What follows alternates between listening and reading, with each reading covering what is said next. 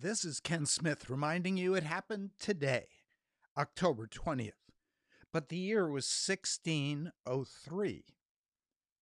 A Chinese uprising in the Philippines fails after 23,000 people are killed. 1603. It was on this day that the United States Senate ratified the purchase of the Louisiana Purchase, doubling the size of the United States. 1803. The 49th parallel that forms the border between the United States and Canada was ratified on this day, 1818. Charles Darwin, aboard the HMS Beagle, leaves the Galapagos Islands on this day, eventually to return with his findings about evolution. 1835. It was on this day that President Abraham Lincoln formally establishes Thanksgiving as a national holiday. 1864. The first appearance of cork as the center of a baseball occurred on this day, 1910. Cork is still the center of a baseball.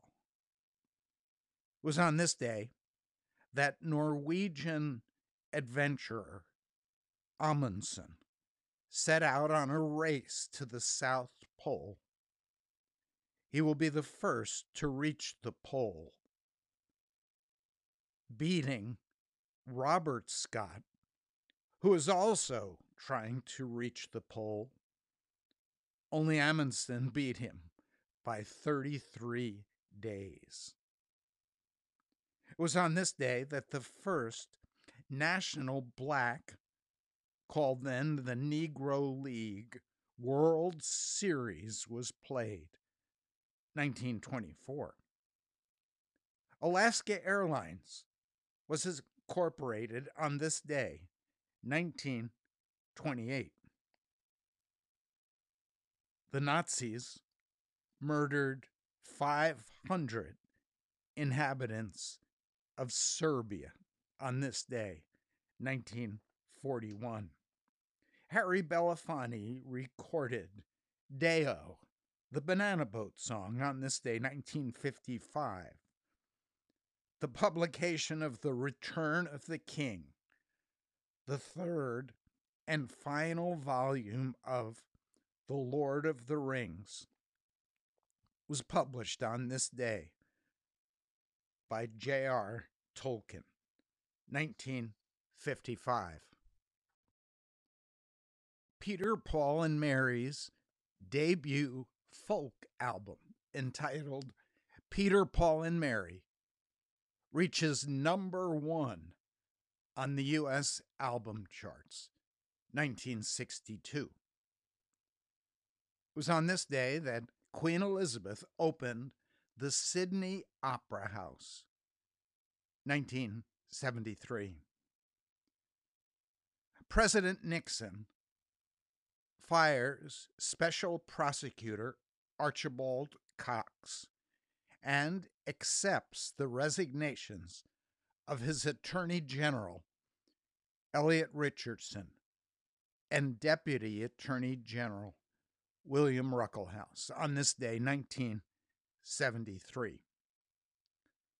It was on this day subway vigilante Bernard Goetz was sentenced to six months in jail. 1987. Richard Pryor, the comedian, is awarded the first ever Mark Twain Prize for American Humor. 1998. The former leader of Libya Muammar Gaddafi and his son are killed on this day, shortly after the Battle of Sirte, 2011. U.S. Vice President Joe Biden confirms he will not run for president on this day, the year 2015. And so there's good news and bad news, confusing news. But behind it all is the good news that this is the day the Lord has made. We will rejoice and be glad in it. This is Ken Smith reminding you it happened today, October 20th.